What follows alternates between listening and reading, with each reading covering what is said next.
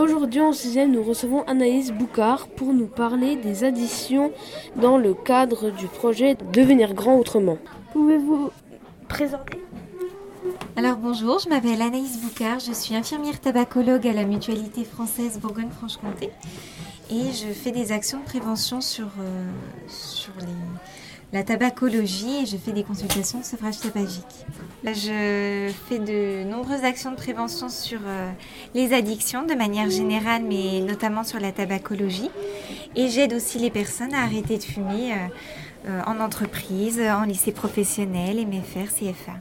Comment peux-tu dire non quand, quand un groupe nous incite à fumer?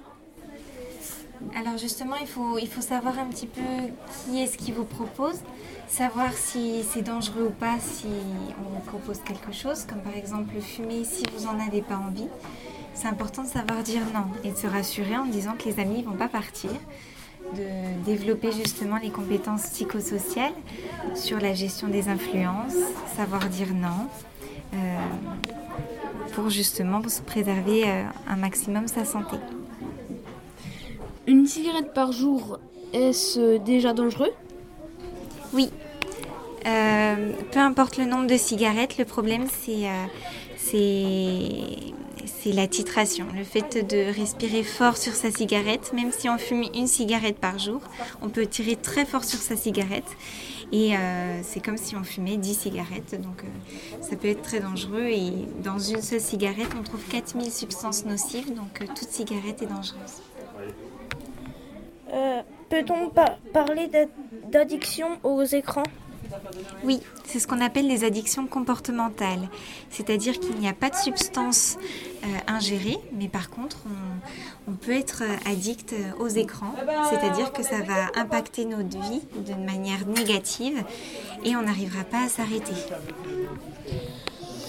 Quel conseil donneriez-vous pour éviter euh, des, des accros aux écrans? Euh, privilégier les activités sportives, les activités à l'extérieur.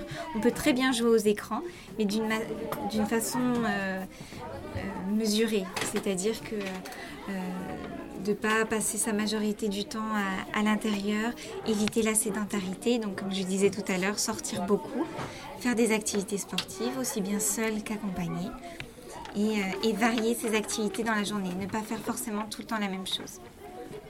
Au collège, à qui peut-on s'adresser en cas de problème? Il faut s'adresser principalement à l'infirmière scolaire, mais pas seulement. Vous pouvez très bien aussi en parler à des professeurs, à vos camarades. Mais il ne faut pas rester tout seul euh, quand on a des problèmes. Il faut savoir en parler. Merci pour cette euh, interview.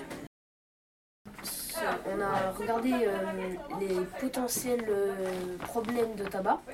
Par exemple, euh, fumer euh, beaucoup, c'est dangereux et euh, que ça atteint la nicotine en 7 secondes le cerveau, puis qu'il y a des moyens pour arrêter plutôt lents, mais qui fonctionnent quand même à l'usage de chewing-gum, de, cigarettes électroniques.